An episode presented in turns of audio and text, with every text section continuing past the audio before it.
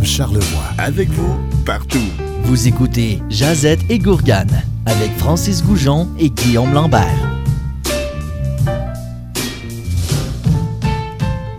Bonsoir Charlevoix, bienvenue à une autre émission de Jazette et Gourgane. Cette semaine, on va parler d'Apollo 11.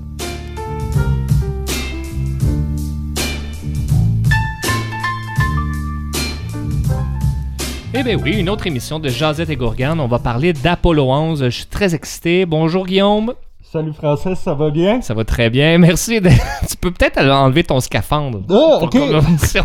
ben oui, ben je, je me suis déguisé en scaphandre. Écoute, euh, pour vrai, ça commence à nous coûter cher les costumes, Ah ouais. on est à la radio. Là, je vois pas l'intérêt tant que ça, mais bon, hey, cette semaine, Apollo 11. Apollo 11, euh, surtout que dans deux semaines, là, euh, ça va faire 50 ans que l'homme a marché sur la Lune. Ouais, et Est-ce puis, que tu sais c'est qui? euh, laisse-moi deviner, je vais dire Louis Armstrong. Ah, t'es proche. Neil Armstrong, qui avait pas de trompette euh, avec lui euh, dans l'espace. D'accord, c'est le cycliste. Non, non, non, euh, non, on fera pas de joke là-dessus. Ok, parfait. Euh, oui, c'est ça. Donc, ça fait 50 ans. euh, Dans deux, ça va faire 50 ans dans deux semaines. Alors, on pensait que c'était une bonne émission à faire. Et surtout que toi et moi, on se connaît depuis 2001. On s'est rencontrés au Cosmodome à Laval. Ah, wow. En fait, c'est un centre de l'espace. euh, Il y a une salle d'entraînement pour astronautes. Il y a un musée. Et euh, bon, on aime ça. Ben ouais, on est passionné, on en connaît beaucoup. Et puis là, je veux juste dire euh, une petite mise en garde. là, les auditeurs réguliers de Jazette et Gurgan n'ont pas la berlue. Là. On va reparler d'espace. On s'est dit que Apollo 11, c'était le bon moment d'en parler. Et puis, on est aussi plus à l'aise qu'à la première épisode. Donc, je crois que ça va être mieux. oui, oui, ça va être bien mieux. Puis, euh, on s'en est pour euh, 60 minutes euh, ce soir. Merveilleux. pour. Alors, écoute, ben, on peut peut-être se placer en contexte du moment. Là. Donc, on est en 1969. Dans le fond, 69, c'est le défi ultime que, que Kennedy a lancé à la nation en 1961. Il dit d'ici la fin de la décennie, on pose le pied euh, sur la Lune. Et puis, ben, c'est un défi herculéen. Ouais, Comme si aujourd'hui on disait, ben, dans 10 ans, on va aller sur Mars, puis qu'on n'est peut-être pas rendu là technologiquement. Et puis, il faut se rappeler, c'est les années 60. là. Il n'y a pas d'Internet, il n'y a pas de Game Boy et d'autres appareils comme ça. Euh, Puis, ce qui puis- pousse Kennedy là, à faire ça aussi, c'est qu'il y a quand même. On est toujours dans un contexte de guerre froide. Puis, il y a comme une course à l'espace. là. Ben, complètement. Dans le fond, pas de guerre froide, là, pas de compétition avec les Russes. On n'aurait pas marché sur la Lune en 1969. ça. serait sûrement arrivé un peu plus tard, éventuellement, et puis tout ça. Mais, bilan, le- la guerre fait que euh, les Américains ont peur d'avoir une lune rouge au-dessus de leur tête. Oh. Donc, on veut pas euh, regarder dans le ciel puis se dire, ben, les communistes l'ont eu avant nous. On se rappelle le contexte de la guerre froide. Donc, Kennedy prend le mandat, dit on y va, on le fait, et débloque énormément de budget pour ça, à un certain point. Euh, c'est euh, c'est presque 400 000 personnes employées indirectement euh, pour faire arriver le projet de marcher sur la Lune. Ouais, parce qu'avant de marcher sur la Lune, il y a eu des missions. Là. On n'est pas parti, OK, du jour au lendemain, on fait une fusée. Donc, il y a eu des programmes spatials. Euh, en, co- fait qu'il y a eu les premiers programmes le Mercury. Ouais, Après, il y a eu le programme Gemini. oui, Programme Apollo. On Ouais. va parler de la mission Apollo 11 spécifiquement dans quelques minutes. que tu connais un peu l'histoire d'Apollo 1. Euh, ben oui, on le connaît. Il y a même un ben, on le connaît pas vraiment, mais il y a un film qui va sortir sur Apollo 1, hein, en passant, ou un film documentaire. Hein? Mais on va pas noter tous les films à l'é- l'émission Apollo, là, parce que là, ça va durer. euh, ça va aller super vite. Euh, Apollo 1, ce qui est, ce qui est désastreux, c'est que c'est la première mission. Tu sais, tout le monde est emballé, on s'en va sur la Lune. Puis les astronautes vont mourir, pas dans l'espace, mais dans un test au sol. Ce qui est un peu ironique. Là, on s'attendait que les astronautes meurent dans l'espace à un moment donné, mais pas sur Terre. Donc, c'est vrai, ce qui va se passer pour Apollo 1, il va y avoir plusieurs missions, 100 personnes à bord. Et puis là, après ça, on va y aller à Apollo 7, Apollo 8 qui va aller autour de la Lune, Apollo 9 qui va tester le module lunaire, Apollo 10 qui va être la pratique générale, et puis Apollo 11, le grand moment, le premier alunissage, premier homme en juillet 69. marche sur la Lune à ce moment-là. Et euh, je rappelle, dans un contexte de course à l'espace à ce moment-là, donc il y a eu des moments importants. On a nommé quelques-uns là, au niveau des euh, Américains, en fait. On a parlé de Alan Shepard, par exemple. Euh, tu l'as nommé. Mais c'est intéressant parce que rien n'indiquait que les Américains allaient gagner cette guerre-là dans les années avant de marcher sur la Lune. Fait qu'il y a eu des des, des, des moments clés où est-ce que les Américains avaient la chienne à fond. Là. Puis Écoute, Puis t'as raison, là, ça va pas bien. Faut se rappeler, en 57, les Russes surprennent tout le monde en envoyant Sputnik dans l'espace. Oui. C'est ils surprennent les Américains, les Américains capotent parce que ils se disent "Oh mon dieu, il y a de quoi qui tourne autour de nous, mais ça pourrait être une arme nucléaire qui tourne autour de nous puis qui peut nous frapper n'importe quand." Donc les Américains vont être dépassés jusqu'à environ 1965 autour de ça parce que les, euh, les Russes par la suite, ils vont être les premiers à envoyer le premier animal dans l'espace qui est un Un chien. un chien, Laïka, on la Laïka, salue. une euh, oui, Dieu est son âme. Euh, et euh, par la suite, ben, les, les, les Russes vont. Ah, mais aussi- juste attends, parce qu'après, il y a eu il y avait un lancement de satellite. Après, bon, il y a eu le Laika, euh, le, le- le chien. Et, mais après, les, les États-Unis ont aussi répliqué avec un autre animal. Ouais, hein, ouais, c'est qui déjà Ah oui, c'est un singe. Oh mon c'est dieu. le singe de Michael Jackson, dans le fond. Ben, c'est le même, Non, hein? c'est Lui, il, il c'est en a vu des affaires, ce singe-là, Il pauvre lui. s'appelait Ham. Ham, jambon. Jambon. Euh, donc, c'était juste pour. Tu sais, les, les Russes faisaient quelque chose, les Américains répliquaient quand même, ou Il- se débrouillaient pour essayer de faire quelque Tout le chose. temps, tout le temps retardement. Puis on arrive à le- le- l'accomplissement quand même très très grand d'envoyer le premier homme dans l'espace. Exact. Yuri Gagarin, à Ouais. ce moment-là. Euh, puis les Américains ont aussi répliqué en envoyant un Américain dans l'espace aussi. Tu sais, quand on regarde dans les dates, quand même, 12 avril 61, Gagarin qui va aller dans l'espace. C'est le 5 mai 61 qu'Alan Shepard va aussi aller dans l'espace. Donc, tout le temps, un peu, à la, un peu en retard, un peu en retard. Et puis, les Américains vont vraiment réussir à tout fracasser. Ah, ben. Non, mais il y avait, il y avait un, autre, euh, un autre moment important où ce que l'homme, il y a eu l'homme dans l'espace, mais il y a eu l'homme qui est sorti de la capsule, qui était aussi un russe, euh, Léonov. Alexis, de Alexis, son prénom. Alexis, on salue Alex. Alex. Et euh, après ça, et les Américains ont aussi répliqué de cette manière-là. Mais où est-ce que ça a cloué le cercueil, si on veut, c'est que là, les Américains ont gagné, devancé et gagné Ben, en allant marcher sur la Lune, parce que les Russes n'ont même pas été proches. là. Non, ben dans le fond, c'est vraiment c'est Apollo 8 qui marque vraiment la victoire des Américains. Ils vont envoyer une capsule qui va orbiter autour de la Lune, tout simplement. Les Russes sont même pas capables de faire décoller leur fusée qui va aller vers la Lune parce qu'il y avait quelque chose comme 36 moteurs en dessous de la fusée, puis c'était impossible à faire fonctionner. Donc, euh, c'est ce qui va se passer. Puis à partir d'Apollo 8, les Américains ont le dessus, et puis ça, c'est en 68, donc ils vont réussir à marcher euh, sur la Lune en 69. D'accord, ben on a 69, puis on peut faire un topo, là, avant d'aller en première chanson, on peut faire un topo d'Apollo 11 euh, par étape peut-être, parce que c'est pas une mission de je m'en vais chercher du lait puis je reviens, hein? c'est euh, une mission euh, de combien de jours en fait? 8 jours. Euh, complètement. C'est 8 jours euh, la mission. Aller-retour. Ouais. Donc, 3 jours y aller, 3 jours et demi y aller, 3 jours et demi revenir. Là. Ça donne 7. Je sais pas qu'est-ce qu'ils ont fait pendant cette journée-là. C'est une blague. Et ils ont orbité la Lune. Donc, mais c'est vraiment le voyagement est environ 3 jours pour y aller. Et puis, euh, pour revenir, euh, les, euh, les Américains, dans le fond, vont lancer la fusée Saturn V, une des plus grosses fusées qui existent plus produite aujourd'hui malheureusement mais euh, c'était quand même immense 111 mètres Je me rappelle, haut. euh, on au Cosmodome, il y avait une table avec les fusées, avec toutes les hauteurs, et il me semble que c'était la même hauteur que la place Ville-Marie à Montréal. Je crois que tu as Je raison. pense que c'est ça. Ben oui, ça doit être. retourner en 2001, valider, mais... ou en 69. Ouais. Mais, mais c'est assez impressionnant, la hauteur d'un gratte-ciel. là. 16 juillet, on envoie la fusée Saturn V dans l'espace. Ça contient trois personnes Neil Armstrong, Buzz Aldrin et Michael Collins. Michael Collins. Euh, et bon, ils vont s'en aller dans l'espace, tout simplement. On décolle, on orbite la Terre, on lance, on s'en va vers la Lune. Trois jours et le 21 juillet, ben, c'est le début de la grande aventure. Le module lunaire va se séparer avec deux astronautes à bord, Neil Armstrong, Buzz Aldrin, et puis il y a le pauvre Michael Collins qui va rester seul en orbite autour de la Lune. Et on Il faisait du Instagram, je pense, pendant ce temps-là. Ouais, il a fait beaucoup de selfies. Hashtag alone in the universe. Euh, mais il est vraiment seul dans l'univers. Tu sais, quand on y pense, euh, en orbitant la Lune, quand, la- quand on voit pas la Terre en orbitant la Lune, ben, ça coupe les communications radio. Donc imagine, pauvre Michael Collins, il est derrière le côté sombre de la Lune, sans communication radio, dans un genre de pyjama, puis il flotte seul. Moi, je serais pas bien. Non, non, non, un peu comme Tom Hanks, dans le fond, sur une île déserte. Exactement. Mais dans l'espace. Ouais, avec un petit ballon de volleyball. ouais, c'est ça. Euh, donc, euh, dans le fond, euh, on parlait de Neil Armstrong, Buzz Aldrin. Ils vont commencer à descendre vers la Lune et puis allunir. C'est le même qu'on appelle ça. Sur Terre, on atterrit, mais sur la Lune, on allunit. Et sur mer, on amérit. Ah, c'est poétique. Ben ouais, quand Ben même. oui. Euh, et puis donc, euh, Neil Armstrong, Ben, il a luné, mais il y a une phrase célèbre aussi dès l'alunissage parce que le, le- le modu- le module lunaire s'appelait The Eagle. ouais, Alors, c'était une phrase que les médias ont beaucoup repris à ce moment-là. Ouais, là. The Eagle has landed. Ouais. Le- L'aigle L'aigle, a luni. ouais, ah, bah oui, voilà, j'ai j'ai une très bonne traduction.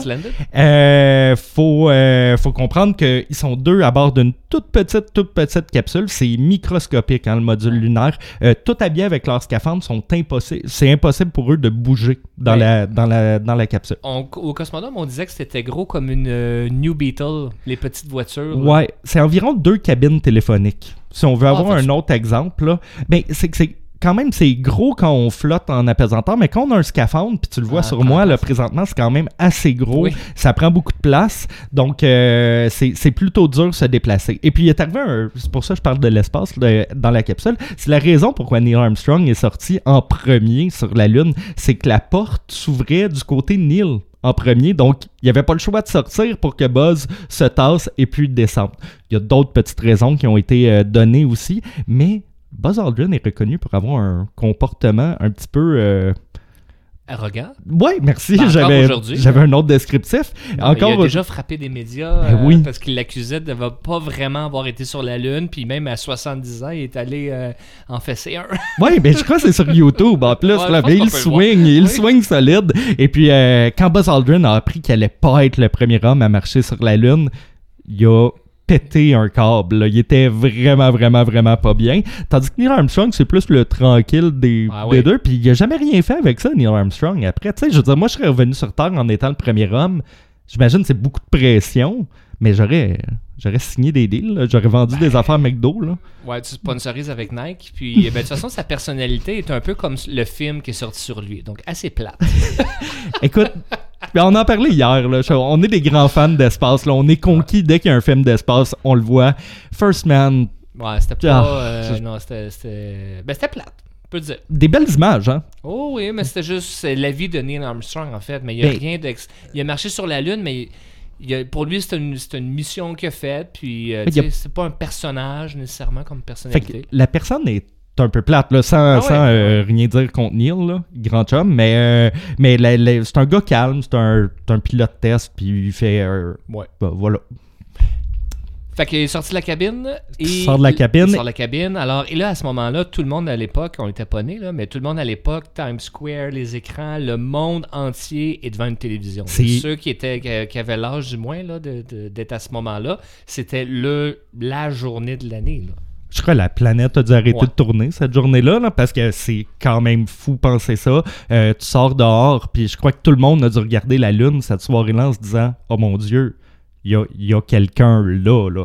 Donc, euh, Neil Armstrong va marcher, il va dire la phrase célèbre qu'on va écouter. It's one small step for man, one giant leap for mankind. Et voilà. Donc, euh, et cette phrase-là est mythique. Ils vont marcher, ils vont rester là pas très longtemps sur la Lune. C'est euh, un petit arrêt. Qu'est-ce qu'ils font sur la Lune? Euh, Prendre des photos. prendre des photos, planter un roches. drapeau, ramasser quelques roches et on pack les petits, puis on repart euh, vers la capsule. On va rejoindre Michael Collins et on revient sur Terre tout simplement. Trois jours plus tard après. C'est une mission, Symbolique. c'est c'est que du symbolique. Il n'y a pas vraiment eu d'accomplissement scientifique ni rien pour ça. C'est vraiment plus un symbole, mais une mission qui a eu ses petites difficultés, mais en soi, c'est un succès immense. Là. Ça fait rayonner l'homme à travers la planète. Tout le monde est fier. Puis c'est même si on plantait un drapeau américain, c'était au nom de la population. C'est pour ça sur l'écusson, la badge de la mission Apollo 11, c'est vraiment juste un aigle qui atterrit. Il n'y a pas de drapeau américain, il n'y a pas de symbole américain. C'est toute la ben, c'est toute l'humanité qui va aller marcher sur la Lune. Même en situation de guerre froide, vont inclure toutes les humains. Quand même un aigle. Fait qu'il y a quand même un symbole Ah. Comme américain. subtil, subtil. On s'entend, puis ils ont quand même planté un drapeau américain, puis il y a des drapeaux américains partout. Mais quand Neil Armstrong dit c'est un petit pas pour l'homme, un pas de Ouais, ouais. géant pour ben, Ouais. ben, on comprend que, que c'est quand même dans- au nom des humains euh, qui vont le faire. Donc, euh, super mission. Ils vont revenir euh, sur Terre. Ils vont être en quarantaine pendant plusieurs, plusieurs semaines pour voir s'ils ramènent pas des petites, euh, des petites bébites. Et puis finalement, ben, tout est beau et puis Mm. euh, ils vont continuer leur vie par la suite. Ouais, puis avant d'aller en chanson aussi, Buzz Aldrin qui a été le deuxième homme, mais pas tout le monde le connaît justement, là, mais c'est quand même un exploit extraordinaire. Et Buzz Aldrin se fait quand même défendeur de la mission vers Mars encore aujourd'hui, il est toujours vivant. Pas jeune jeune, là, non, mais, euh, mais très en forme. ouais. Michael Collins aussi est plus en forme, mais euh, Buzz Aldrin a tout le temps resté proche du milieu spatial, tandis qu'il y en a plusieurs qui ont quitté pour devenir ingénieurs ou avoir leur compagnie ou peu importe. Mais euh, Buzz Aldrin, ouais, encore un, un fervent défenseur de, de l'exploration spatiale pour les humains, là, pas juste d'envoyer des robots vers Mars. C'est pour lui, il dit l'exploration humaine est très importante. On est en 1969 dans l'émission Jazette et Gourgane. On va aller en première chanson. Alors, on écoute quoi, Guillaume? On écoute Brian Adams avec Summer of 69. I got my first real six string, bought it at the five and dime. Played it till my fingers bled. Was the summer of '69. Me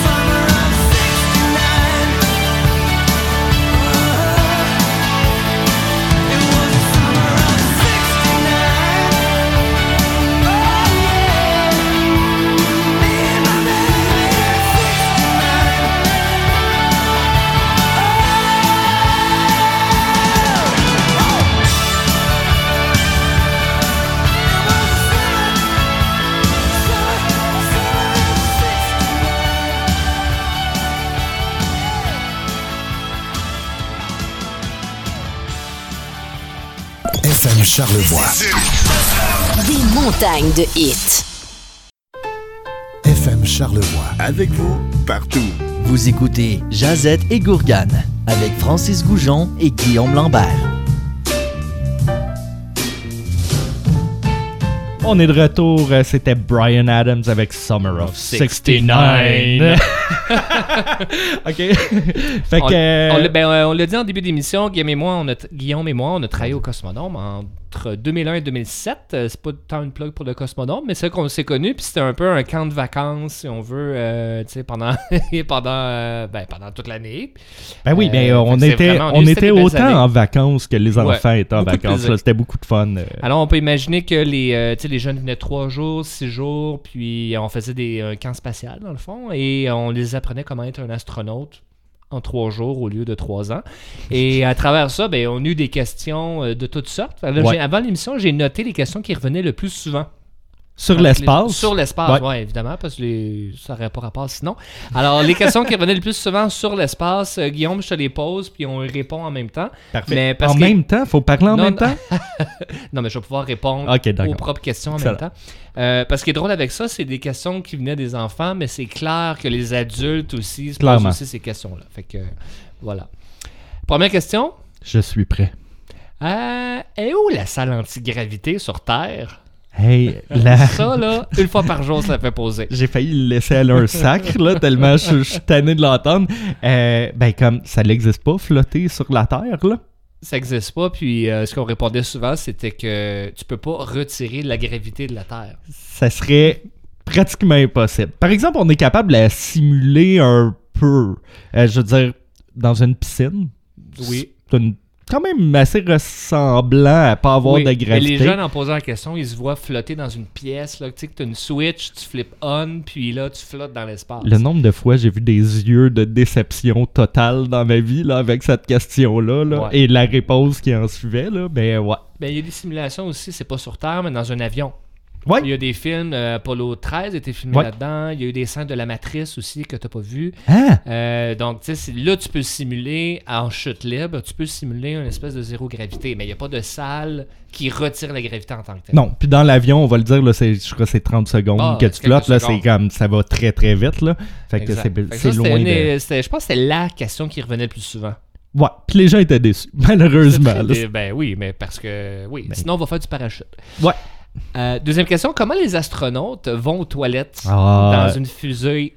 Dans une fusée. Euh, la question est bonne. Ben, c'est quand même assez simple. Là. Euh, on ne parlera pas d'Apollo puis avant tout ça. Là. Présentement, là, les, les gens qui sont dans la Station spatiale internationale, ça marche vraiment comme un aspirateur. Dans le...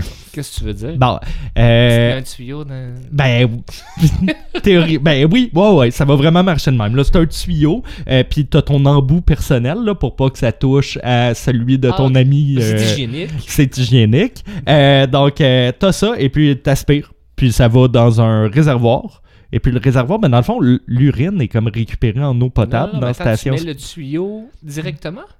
Ben là, est-ce qu'il faut que j'explique l'anatomie Ben, il humaine? manque un morceau. Ben là, on prend l'organe, et puis on le met devant le tuyau, puis là, on allume la switch, puis là, ça, ça l'aspire. Fait qu'on est capable de- d'insérer du liquide, et puis le liquide va euh, partir dans le système de recyclage. Pour le liquide, ça va. Pour le solide. Ah, voilà, bon, ok, ben là, c'est un plus gros tuyau. ben non, c'est pas vrai. Mais théoriquement, c'est un peu ça. C'est vraiment, euh, il y a un petit siège. T'as pas besoin de siège en microgravité, mais tu peux t'attacher. Et puis, ça va dans un sac de plastique. Et puis, qui a une petite aspiration. Mais un l'aspiration, petit nœud, puis après ça. et puis tu pousses, puis ça va. Puis après ça, ils vont récupérer le. le le, le- le réceptacle rempli de sacs et puis ça va être brûlé en rentrant dans l'atmosphère. Dans le fond, ils vont le mettre dans une capsule qui s'appelle un Progress et puis le Progress retourne sur Terre et brûle complètement. Fait que, Complètement? comme- Ouais, Ouais, il faut, faut faire attention. Non, non, non, il brûle, il brûle complètement, mais c'est ça des fois la petite odeur qu'on. Non, c'est pas vrai. Euh, et puis, euh, donc voilà, c'est ça. Puis c'est ça, je disais tantôt, l'urine est recyclée, puis euh, ça va rentrer dans de l'eau potable. Donc après ça, ils vont reboire leur urine. Tout est. Mais c'est vraiment. euh, tout est propre, tout est bien. Mais c'est la station spatiale, vu qu'elle se fait pas réapprovisionner en eau, faut qu'ils réutilisent tout, tout, tout. C'est comme dans le film Waterworld, Kevin Costner aussi, il y avait un système de même. Au Je début. Ouais, Ouais, moi, ça m'a marqué quand j'étais jeune, j'ai capoté. Autre question, on a- il y avait des ateliers au Cosmodome où ce que c'était sur le scaphandre, comme ton costume aujourd'hui. Mais une des questions, puis ça, ça fascinait beaucoup, mais je pense qu'il y avait un petit côté morbide aussi. C'est qu'est-ce qui se passe quand tu enlèves ton masque ou ton casque euh, de scaphandre? Qu'est-ce que tu y vas? Mettons que tu, que tu y vas avec, comme moi, là, tu y vas avec rien, puis tu es Mhm. projeté dans l'espace. Qu'est-ce qui arrive? Tu sais, dans les films, on voit tout le temps comme la personne qui gonfle, qui gonfle, qui gonfle, puis qui éclate, Dans là. quel film? Bon, je sais pas, euh, Looney Tunes. Ok. J'ai jamais vu de film sinon. des cartoons, là? Ouais, ouais. Ouais, des cartoons. probablement. Euh, mais euh, théoriquement, on gonfle pas. Hein, parce que tu sais, notre peau est élastique, mais elle est pas si élastique que ça. Quand la pression s'enlève, ce qui va se passer, ben, faut pas oublier, il y a un différentiel de température quand même important dans l'espace, là, vu qu'il n'y a pas d'air. Quand tu es devant le soleil, puis je parle pas loin, là, à 300 km de la Terre, devant le soleil, il fait environ 150 degrés Celsius, puis à l'ombre, il fait moins 150 degrés Celsius. Donc, c'est sûr, si tu sors en t-shirt, ben, tu vas brûler de devant et Geler geler de de, derrière. de derrière. Si t'es capable de tourner vite, vite, vite, là, t'es bien là, t'es bien, bien, bien, bien, bien. Mais, euh, ben voilà, d'un, ça, ça va être, ça va t'achever. Et puis, le problème des liquides, quand il n'y a pas d'air autour, ben, ils vont se mettre à bouillir. Fait que ton sang va bouillir, ta salive va se mettre à bouillir, le- l'eau que t'as dans les yeux va se mettre à bouillir. Ça fait des petites bulles. Et puis, euh, ben, c'est pas bon avoir des bulles dans nos veines, apparemment. Fait que, en tant que tel, ça va faire mal, mais ça va être vite parce que aussi, t'as rien à respirer. Donc, c'est quand même assez immédiat, Ouais, mais si je retiens mon souffle, si je retiens mon souffle, là, je pourrais peut-être durer 10 ça secondes. va là. te sortir de la gueule, mon ami. ouais? là. ça, ça va aller vite, là. Euh, je crois pas que t'es capable de respirer. T'es- à moins que tu fermes tes narines et ta bouche vraiment Non, bien. mais comme mais- sous l'eau, tu fais juste retenir ton souffle. Oui, non, non, mais là, on s'entend, c'est t'es dans un vacuum, là. C'est, euh, je sais pas comment l'expliquer, ou le, ben, tout tire ton air à l'extérieur, Ah, fait que non, non, non, Ça ça, va, va te sortir, euh, ça va te sortir de tous les trous. Alors, on a parlé des toilettes, on a parlé de la salle antigravité, euh, dormir, mais ça, on se la faisait poser, mais je pense que c'était assez clair comment les gens dorment. hein. Il y avait assez de reportages et d'images YouTube. Chris Hadfield, qui a fait des vidéos YouTube euh, à fond, il, il me semble qu'il l'a partagé à fond. Mais euh, pour ceux qui ne l'auraient pas vu, comment dort-on dans l'espace? Ben, on ferme les yeux, puis on compte des moutons. Non, ça, on peut s'endormir. Ah! mais quelle est le- comment, euh, c'est quoi la- la- l'organisation du coucher? Ben alors, on brosse nos On dents. L'organisation du coucher. Mais non, ben c'est un, c'est un sac de couchage, vulgaire sac de couchage. euh, et puis, ils vont juste s'attacher à un mur parce que sinon, ben tu flottes. Donc, euh, tu peux t'endormir puis te réveiller euh, ailleurs dans, dans, dans la, dans la station. C'est un peu moins le fun. Donc, ils vont vraiment s'attacher et puis euh, dormir leur nuit. Il y a des images que tu vois que tu t'attaches, mais tu as, quand même- t'as quand même des sacs de couchage avec les bras Ouais. qui, qui sont euh, à l'air, si on veut. Fait que t'es comme dans un. Ça donne l'impression quand les gens dorment, tu sais, t'as les cheveux qui sont en- sans gravité, t'as les bras dans les airs, t'as l'air dans un sous-marin russe euh, naufragé là, au milieu de l'océan. C'est quand même, quand même drôle. Oui, ben, une autre question qui revenait souvent aussi, puis ça, ça rappelle beaucoup d'anecdotes. Vas-y. C'est quoi qu'ils mangent, les astronautes, puis est-ce que ça goûte bon? ben, le, le- le problème, c'est le, ré- c'est le réapprovisionnement. Tu sais, dans le fond, c'est c'est le problème de même les bateaux qui partent en mer longtemps. Euh, des fruits frais, ça dure pas longtemps, malheureusement. Ça va pourrir, puis tout ça. C'est la même chose dans l'espace. Donc, ils vont avoir, euh, ils vont euh, utiliser beaucoup de nourriture euh, lyophilisée, de la, de la bouffe déshydratée, finalement. Et puis, ce qu'ils vont manger, mais c'est pas mal la même bouffe qu'on mange à la maison. C'est juste c'est déshydraté. Ils vont rajouter de l'eau froide ou de l'eau chaude, brasser ça, puis le manger euh, tout simplement. Puis c'est assez, assez la, la texture est assez collante pour rester aussi Mm. là, sur les ustensiles. Sinon, euh, si tu manges du riz sec, sec, sec, là. Ben, ils, ont- en ont du riz en plus. Puis c'est drôle. Puis j'ai regardé une vidéo l'autre jour. Puis ils mettent du riz dans des tacos, mais ils utilisent, tu sais, comme une pâte de fèves, des, des refried Ah, beans. les j'ai pas le. Ouais, et voilà. Puis là, ils collent leur riz comme ça. Comme ça, ça s'envole pas. Puis tout ça. Donc, ils utilisent beaucoup de sauce, beaucoup de pâte pour essayer que tout colle pour pas que ton plat s'envole. Ah non, Parce que manger du popcorn dans la Station Spatiale Euh, Internationale, pas là, idéal. c'est pas Moi idéal. adore le popcorn. Ben oui, je sais. Ben, je parlais d'anecdotes parce qu'au Cosmodome, il y avait aussi beaucoup de nourriture. Ben, pas beaucoup, mais il y avait des échantillons de nourriture spatiale. Il y avait des pêches, des fraises, de la crème glacée. Puis quand on parlait de ça aussi avec les jeunes, là, il faut se rappeler, euh, c'est un camp de plein air et euh, camp d'été, là. pas de plein air, mais d'été. Et euh, il y avait beaucoup d'animateurs qui disaient Ok, là, j'ai des échantillons, j'ai des pêches, je coupe un peu les pêches, c'est délicieux, ça rappelle, euh, ça Ah. rappelle l'été. Mais les pêches étaient dégueulasses. Ça là. goûtait le vomi, Ah, là. C'était impossible. le- l'animateur, tu dis, ah non, c'est délicieux. Puis là, attention à go, on va tout prendre une bouchée ensemble. Puis tu vois la face des gens. Pauvre enfant, là. Ah, Pauvre enfant, leur faisait vivre euh, des tortures. À l'inverse, la crème glacée était quand même bonne. C'est une crème glacée napolitaine qui avait été déshydratée, puis euh, c'était quand même bon. Ouais, mais cette nourriture-là, puis on la voit dans, dans plein de boutiques de musées, puis tout ça, Ouais, là, ouais, c'est pas juste au Cosmodome C'est qu'il y a ça, euh, mais c'est pas ce qu'ils mangent vraiment pas. C'est plus un, un marketing pour dire ça, mais euh, c'est à essayer, c'est drôle, ça goûte le styrofoam sucré là, en bout de ligne. Est-ce que, euh, ben, ça c'est des questions d'enfants, mais il y a des questions aussi. Il y a une question qui revenait des fois quand les parents allaient venir, quand, venaient, quand les parents venaient chercher leurs jeunes, ils en profitaient des fois pour poser des questions sur l'émission en, en, en cours, des choses comme ça. Puis une question des fois qui revenait, Ouais, est-ce qu'on a déjà fait l'amour dans l'espace? c'est une excellente question. Quand je dis on, c'est pas. euh, C'est pas toi et moi, toi et moi. Non, non, bon, est-ce qu'il Je- y a je déjà eu deux personnes qui ont fait l'amour dans l'espace? Donc, procréer. Pro- ben, euh, peut-être pas procréer. Donc, il faut qu'il soit en amour. Eh non, je te Ah, taquine. OK. Euh, la- ben, théoriquement, en bout de ligne, on le sait pas. OK? Euh, la seule chose qu'on sait, c'est que la NASA a dit que toutes les fonctions biologiques ont été testées dans l'espace. Ben voyons. Ah, mais ça veut pas nécessairement dire que c'est deux humains qui ont essayé de procréer pour voir si ça fonctionnait. On le sait, ils ont envoyé des papillons dans l'espace, des rats, des, des petits mammifères, des choses comme ça. Mais on sait qu'il y a un couple marié qui a été dans la même mission. Donc les deux étaient dans l'espace en même temps. Donc on sait pas si on fait des... C'est sûr que oui. Ben, écoute... Peut-être les euh, médias de la NASA aiment pas ça. non, euh, je crois pas qu'ils aiment ça parce que c'est un peu trop. euh, ben, je dirais pas haut. Je, je- sais pas, c'est pas le rôle de la NASA de parler de ça. Non. Mais euh, je sais que la procréation peut fonctionner euh, dans l'espace. Parce que je dis procréation, c'est juste. C'est quoi le procréation? Alors, il y a une abeille. Et ça devient un chou-fleur. non, mais théoriquement, euh, théoriquement, ils disent que ça a été testé. Je crois que l'acte physique peut se faire très, très bien, mais de savoir si ça peut créer un enfant ou des choses comme ça. Mais oui, l'acte physique peut se faire sans problème, comme je suis capable de rentrer mon doigt dans mon nez dans l'espace. Sais, je veux dire, la même chose peut se faire dans, dans tout. Plein de recherches scientifiques. Ben voilà, euh, merci Guillaume euh, pour ces réponses. Euh, donc ça nous a rappelé, ça nous a rappelé des belles années euh, Ben oui, de- de- clairement. dans le temps aussi en même temps. Donc on va aller en deuxième chanson, on va aller dans le québécois. Maintenant, Oui. on est toujours en 1969. Euh, on va aller écouter Robert Charlebois et les ailes d'un ange.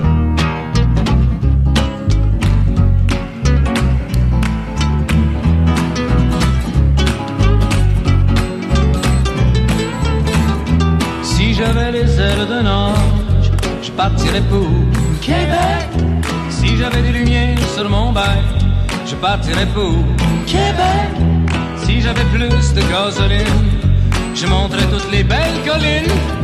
Quand la noirceur sera venue, j'allumerai les lumières pour ma vue et je roule- roulerai dans la nuit en chantant ces jolies mélodies. J'ai passé de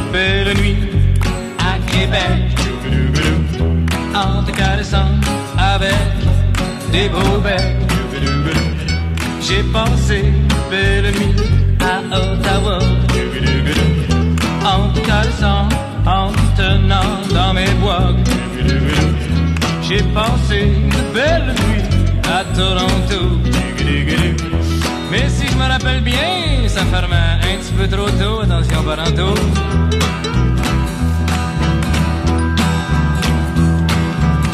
Je suis un Hells Angels à pied. Je roule la bille sur du papier. Je mange des hot dogs, mais je bois du thé. Je suis un Satan's Choice raté pour faire comme les vrais robineux. Je m'achète des beaux vieux habineux. Je suis un bum de bonne famille. Je mange des guettilles. Et quand je fonce vers la lune, c'est bien assis en Volkswagen avec ma brune. J'aurais trop peur sur un chopper. Avec Aline, pourvu que ça. Avec Thérèse,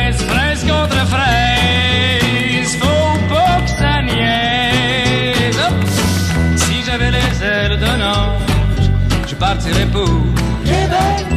Si j'avais des lumières sur mon bac, je partirais pour Québec. Si j'avais plus de gasoline, je monterais toutes les belles collines.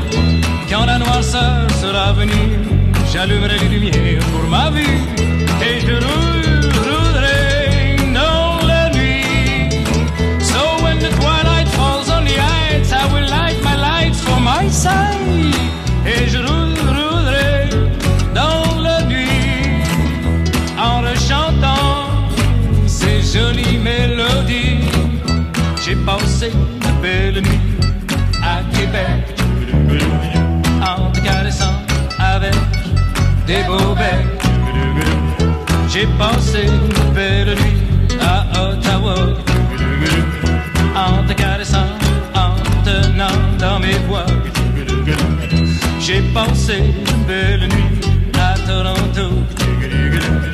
Mais si je me rappelle bien, ça fermait un petit peu trop tôt. Ah oui, mais si j'avais les ailes d'un ange, partirais pour Québec.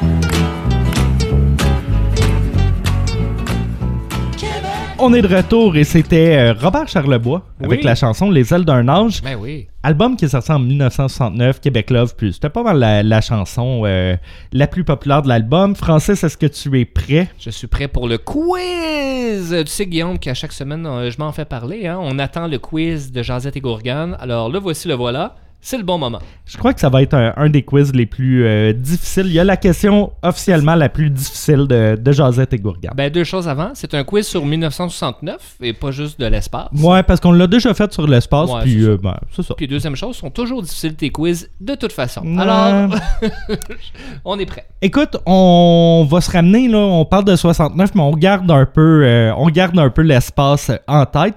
Qui était le président américain lors de l'alunissage d'Apollo 11 en 1969 Choix de réponse. Choix de répondre, merci. Est-ce A. Lyndon B. Johnson, qu'on appelait LBJ B.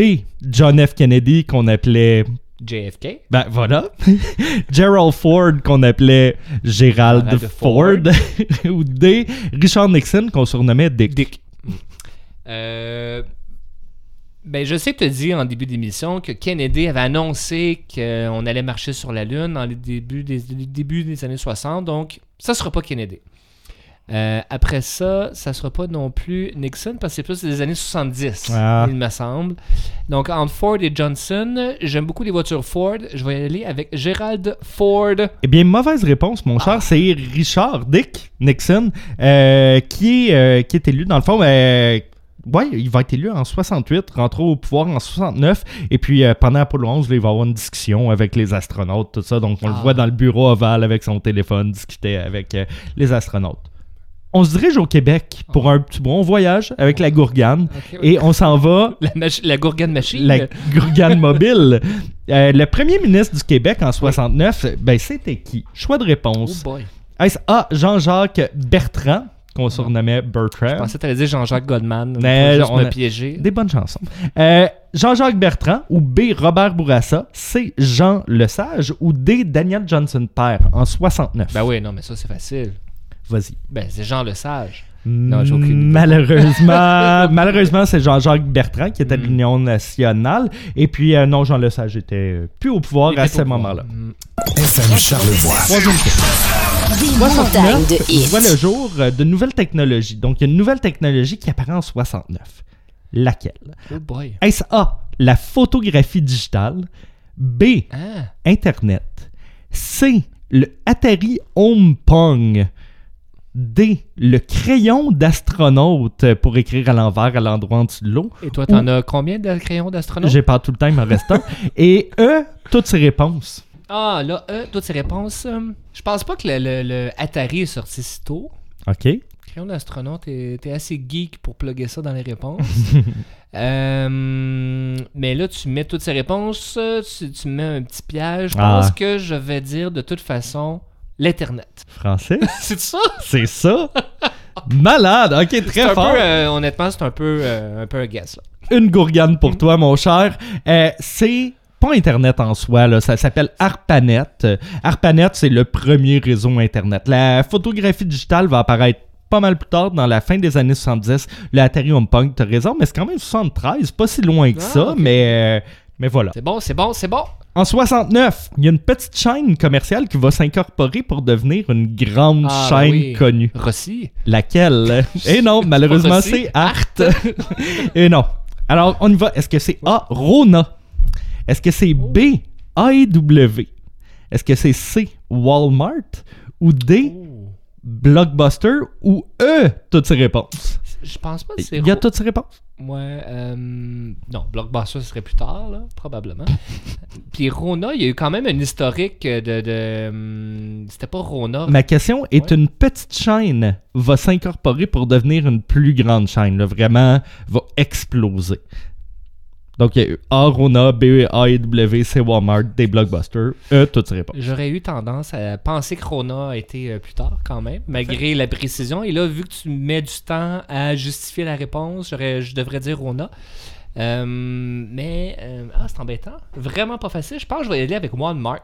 Francis, à date, Ça va-tu bien? t'es très fort. C'est Walmart. Wal- Walton, je pense. Sam Walton. ça. euh, Sam Walton. qui, a, euh, qui est dans le fond qui s'est incorporé et ça l'a explosé. Là, après, après 69, je crois qu'il y avait trois magasins en 69, Ah. c'est incorporé et puis c'est devenu les euh, Walmart qu'on connaît. Puis les Rona, c'est ça, c'était vraiment des magasins euh, différents, mais Ouais. c'était plus des années 80. Ah non, c'est avant ça, Rona, Ah, mais avant? 1930 et puis tout. Euh, Je Mais crois pas que c'était des Rona l'entrepôt. Oui, Ouais, oui, oui, c'était des, conquéri- des quincailleries Rona, mais euh, il n'y avait pas des l'entrepôt, des choses Ouais, grosses comme ça, mais c'est venu avec les années. Là, je le sais que tu l'attendais. Là, la Sur les expos? Ben oui, Ben je de tu frétilles depuis tantôt. Les expos sont créés en 69, là, Oui. comme on dit. Vrai. Vrai. Le 14 avril 69, Oui. où vont-ils jouer leur première partie? Parc Jarry. Ah non, mais ils n'ont pas joué à Montréal le premier, la première partie. Le- C'était à New je York. parle de 14 avril 69. Où vont-ils jouer? Ben, Oui, dans le fond, les le- Mets à. New York. excellent. Excuse-moi, j'ai mal fait mes recherches. Théoriquement, le premier home game, la première euh, joute à la maison. Est-ce que ça va jouer A à l'hippodrome de Montréal? Est-ce que c'est B au stade de Lormier? C au stade Ah. Jarry? Ou D au parc Belmont? OK. Je savais, je savais que j'étais capable a- de te prendre parce ouais, que ouais, je parle de la première partie à Montréal, pas nécessairement dans la saison, parce qu'on le sait que dans la saison, il va aller au parc Jarry. Mais je parle de la première partie. Le parc Belmont, je pense que c'était déjà un parc d'attractions à ce moment-là. Ouais. Alors, probablement le, le stade de Lorimier. Serait mon, euh, ça serait mon. euh, Oh, t'es déçu? Ouais, je suis un peu déçu. Euh, c'était. euh, je vais essayer de te guider euh, hors de ça. C'était bel et bien le stade Jarry, là. euh, Ah, qui a- ouais, ouais, ouais, c'était un petit piège, Je là. savais que c'était le stade Jarry, Ben, il juste- était dans les choix de réponse. T'aurais pu Ok, le tu m'as eu, choisir. tu. C'était c'était legit. Tu m'as eu. Est-ce que t'es prêt pour une question rafale? Là, ça va aller vite, là. Une question rafale? Des questions rafales, oui, excuse-moi. Oui, c'est bon. Euh, ok. Oui. J'ai avec. Y a-tu des choix de réponse? Non, Non? même pas. Regarde bien. Regarde bien. J'ai avec moi Oui. le pamphlet, le menu de nourriture qu'on pouvait acheter au stade Jarry pour les expos. Et je veux savoir à 5 sous près combien coûtent les aliments que je vais te dire. Là, par exemple, Ah, c'est bon. je vais pas te niaiser, l'affaire la plus chère dans la liste, c'est une pièce. Fait que va en bas d'un dollar. Là? On, on se rappelle, Aïe, 1969. On y va, t'es-tu prêt? à Aïe, aïe. 5 sous Ok. près. Oui. Combien coûtent des chips? Euh, 25 sous. Exactement, t'es dessus. Malade? T'as-tu triché? Je comprends, jure. malade? OK. Combien coûtent des frites? 40 sous. 30 sous, tu l'as Ah. pas. Combien coûte un grand chocolat chaud? Ah, moins cher. Euh, 20 sous. 25 sous, je te le donne. Les cacahuètes, Ah, ça, c'est donné. 5 sous. 25 sous. Quand même cher, la Ah, ok, mais là, cacahuète à t'avais un l'époque. gros sac, sûrement. là. Ben, j'ai pas vu le sac, j'ai le menu seulement. Oh, là, quelque chose qui m'intéresse La peu. hein. Ouais. La bière. 60 sous. Dude, Ça? tu m'y Non, triché? J'aime tellement les expos, dans le fond, que j'ai mémorisé tous les prix des menus de 69 à 2004. Exactement Non, j'ai aucune 60 sous. Moi, j'étais sûr que t'allais Ah, dire une pièce, c'était comme l'élément le plus cher, quelque chose. Non, vraiment 60 sous. Le sandwich spécial. Le- qui est en bas d'une pièce. Euh, ah ben ça, ça va être plus cher, par exemple, que la bière. Je vais dire 90 sous. Écoute, t'es très proche, mais c'est 1 dollar. Ah, OK. Et c'est quoi le sandwich spécial? Ben, genre un BLT? Moi, je dirais un BLT. Pense Montréal. Ah, smoke meat. Smoke meat. On va expliquer aux gens de la région c'est quoi du vin. Non, Ben je taquine, là. juste, on a rencontré quelqu'un, Francis puis moi, qui disait que les gens dans Charlevoix ou à Québec savaient pas ce que c'était du smoke meat, puis ça Ben non, nous a choqués. Ben Là. oui. Tout le monde sait c'est Ben quoi du smoke meat, voyons donc. Fait que, C'est la petite viande anecdote. fumée, hein? Oui, c'est de la viande fumée. Non, mais comme à un moment donné, là. Euh, OK, le beefsteak à la Hambourg. J'ai capoté, hein. C'est le... pas c'est quoi. euh, C'est un hamburger, mais il le traduisait dans le menu comme beefsteak à la Hambourg. euh, moi, je dirais 75 sous le burger. Malheureusement, 50 sous. Pas Et cher. on y va pour la dernière, la saucisse fumée, qui est le hot Ouais, dog. Là, 50 On s'en- sous. 35 sous. Oh, c'est pas Tu vois, cher. ben, ben, c'est pas cher Ben, attends, pour avec les pains? Ben oui, oui, oui. C'est la la, la, la, traduction française, c'est saucisse fumée. En anglais, c'est hot dog. Mais tu dis 35 sous, c'est pas cher, mais en 69, on pouvait s'acheter une maison pour 2 piastres. pas vrai. OK, on retourne en 69. Oui. Euh, Il y a un de nos artistes qu'on aime beaucoup, qui est à Montréal en 69, qui s'appelle John Lennon. Bah, Ben oui, ouais. Il va enregistrer la chanson Give Peace a Chance. Oui. Euh, et voici ma question. Qui ne chante pas, faites, faites attention, qui ne chante pas sur la chanson Give Peace a Chance? Est-ce A. Yoko Ono? B. Ben. Robert Charlebois? Est-ce C. Michel Richard? Ou D. Claudine Monfette, connue sous le nom de Mouf? C'est qui Claudine Monfette? Ben, il y a des auditeurs qui vont connaître Mouf. Peut-être que tu ne la connais pas. Mais vu que je l'ai mis dans les choix de réponse, mettons que tu peux comprendre, j'aurais pas sorti ça de ma tête. Donc, Mouf a chanté sur la chanson. Donc, on y va avec A. Yoko Ono, B. Robert Charlebois ou Ouais. C. Michel Richard. Yoko Ono, c'est. c'est- Quoi qu'elle parlait pas beaucoup, hein? Peut-être Ah? qu'elle chantait pas beaucoup non plus. Il y a peut-être un, il y a peut-être Ça un serait trop bizarre si ça chantait pas. Euh, non, je vais peut-être dire. Je peux pas croire que Michel Richard est sur la chanson. Je vais dire Michel Richard. Et c'est la bonne réponse. Michel Ah, Richard ok, n'a pas merci. chanté, mais quand même deux artistes québécois, Ouais, Mouf hein, que je tu pas. ne connais pas et Robert Charlebois euh, qui va chanter. Si tu me rassures quand même que Michel Richard soit pas sur cette chanson-là. Ça va devenir la tête de turc de l'émission si on continue. Je vais faire attention. Bon, on fait un petit peu de gourgane. Ben, un petit peu. Ok, la question la plus dure de Josette et Gourgane à date. C'est pratiquement impossible à avoir, mais on, on va y aller. Ben, ok. Dans quelle chambre eut lieu, le numéro de chambre eut lieu le bed-in du reine Elisabeth? Est-ce A, la chambre 1738, B, la chambre 1740, C, la chambre 1742, D, la chambre 1744 ou E, toutes ces réponses? Ben, c'était un penthouse, hein, sûrement. Fait que euh, tout le nom. Euh, donc, 17e étage, j'imagine, là, 1742. À date, c'est la Ouais. tangente, ouais. Ben, j'ai aucune idée. Euh, Guillaume, je vais dire 1740. Hey, c'était eux, toutes ces réponses. Ils sont déplacés de chambre pendant leur séjour à Montréal. C'est pas une blague. Hein? J'ai appris ça, moi aussi. Donc, la reine Elisabeth qui disait, oh, la chambre du Bedin, mais dans le fond, il y en a quatre. Ils devaient Oh! faire. euh, ben voilà. Quelle bonne question, je savais Ben pas. voilà. Mais c'était quand même ça. OK, on continue. En 69, Montréal vivra un événement qui sera surnommé le 7 octobre rouge. Que s'est-il passé? Est-ce A. Un orage qui inonde une grande partie de la ville. B.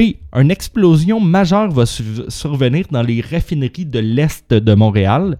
C. Hmm. Les services d'urgence, soit pompiers, policiers, tombent en grève. Ou D. Une alerte de bombardement russe sera déclenchée par erreur. Oh, ouais, c'est des bons choix. Bravo pour tes choix de réponse, Merci. encore une fois.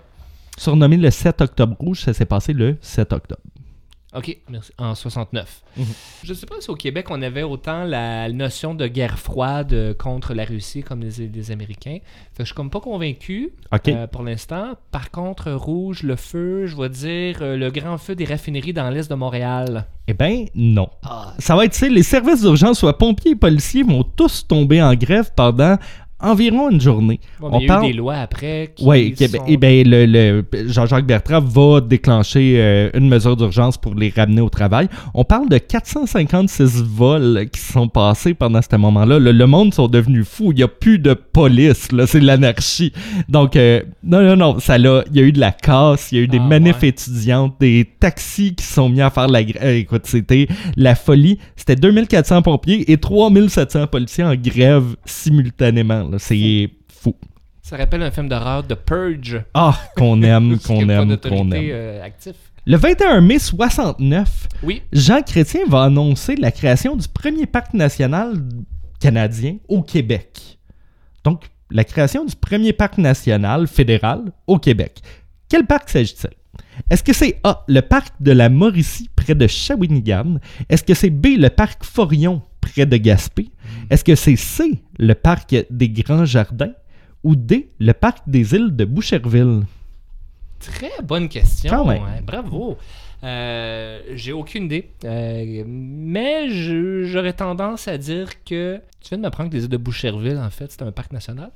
Je vais quand même dire euh, le parc Forion, dans le coin de Gaspé. Euh, Ben, bonne réponse, Ah! bravo, ouais, t'es quand même fort. Euh, Faut noter le parc des Grands Jardins puis le parc des îles de Boucherville, c'est un parc de la CEPAC, donc c'est provincial. Euh, le parc de la Mauricie va être créé aussi par Jean Chrétien, mais un peu plus tard. Ouais. Et puis le parc Forion, euh, très triste histoire, hein. tu connais-tu un peu l'histoire du parc Forion? Dans le fond, c'est un village, il y avait des gens qui habitaient là, ils les ont expropriés. Et puis tu sais ce qu'il leur disait? Il leur disait, ben on va vous exproprier, vous allez plus avoir de job de pêche, mais comme job, vous pouvez démolir vos maisons puis travailler pour le parc. Oh! Ouais, c'est c'est pas des beaux ouais. moments dans l'histoire euh, du Québec. Très beau parc, ceci dit. Et dernière question, j'ai, euh, ben, c'est pas la plus fun comme dernière question, mais le FLQ est très actif en 1969. Il y a une bombe qui va exploser euh, à la bourse euh, de Montréal. Ça va faire beaucoup de blessés. Mais on se ramène au FLQ. Oui. Que veut dire le FLQ? Ça veut dire quoi l'acronyme FLQ? Est-ce A, Festivités libérées Québec?